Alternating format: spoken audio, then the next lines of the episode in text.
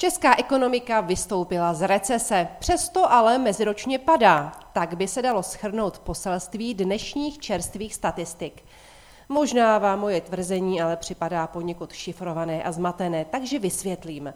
Především zatím se jedná jen o první předběžný odhad toho, jak se české ekonomice dařilo v prvním čtvrtletí tohoto roku.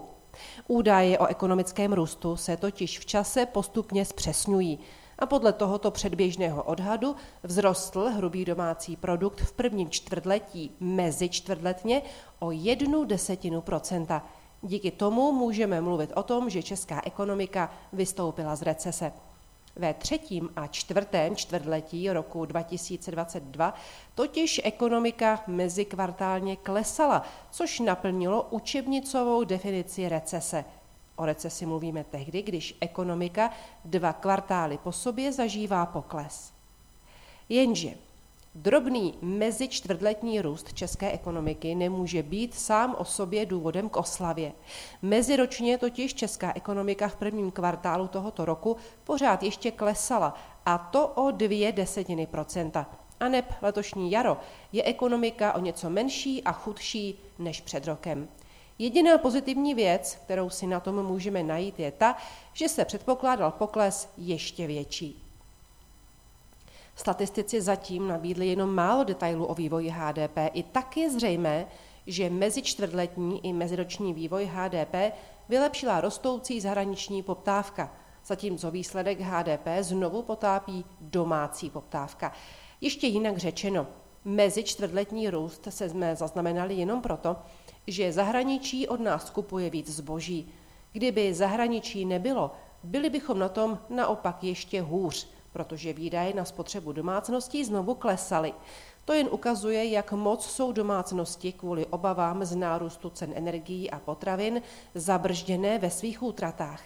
Lidé doma se nejen utrácet bojí, ale ani nemají co, protože zkrátka kvůli vysoké inflaci dál chudnou. Ani investice firem se nevyvíjejí ideálně. Znovu u nich došlo k poklesu. Ochotu firem investovat brzdí řada nejistot. Ty se týkají nejen dlouhého čekání na jednocifernou inflaci, ale také třeba budoucího nastavení daní. Česká vláda totiž stále nepoložila na stůl konkrétní návrhy toho, jakým způsobem hodlá bojovat se 100 miliardovými schodky rozpočtu. Jedno je jasné, ať už vláda udělá cokoliv, bude to chybně. Vláda si vůbec nepřipouští, že problém není ve výběru daní, ale v nesmyslných výdajích, zejména na dotace a na státní zaměstnance. Jediný rozumný boj se schodky veřejných financí by byl škrtnutí dotací a propouštění státních zaměstnanců. A to je přesně to, co vláda neudělá. Tudíž zase o něco víc vyždímá firmy i domácnosti. A ždímání výrobců i spotřebitelů jaksi není kompatibilní s hospodářským růstem. To je jeden z důvodů, proč na vysoký růst můžeme zapomenout.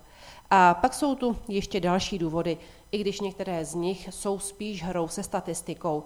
Už první čtvrtletí totiž potvrdilo, že v roce 2023 česká ekonomika přijde na rozdíl od roku 2022 o výhodu nízké srovnávací základny pandemických let. Navíc tempo inflace bude v letošním roce jen pozvolna slábnout a v první polovině roku bude mít dvoucifernou hodnotu – to bude mít i nadále negativní psychologický vliv na spotřebu domácností. Zároveň platí, že kvůli vysoké inflaci mzdy stále reálně klesají.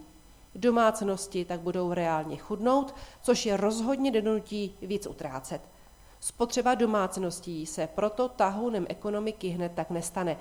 Pro firmy z oblasti výroby bude i nadále velice náročné zvládat vysoké ceny energií, které opravdu příliš nepoklesnou.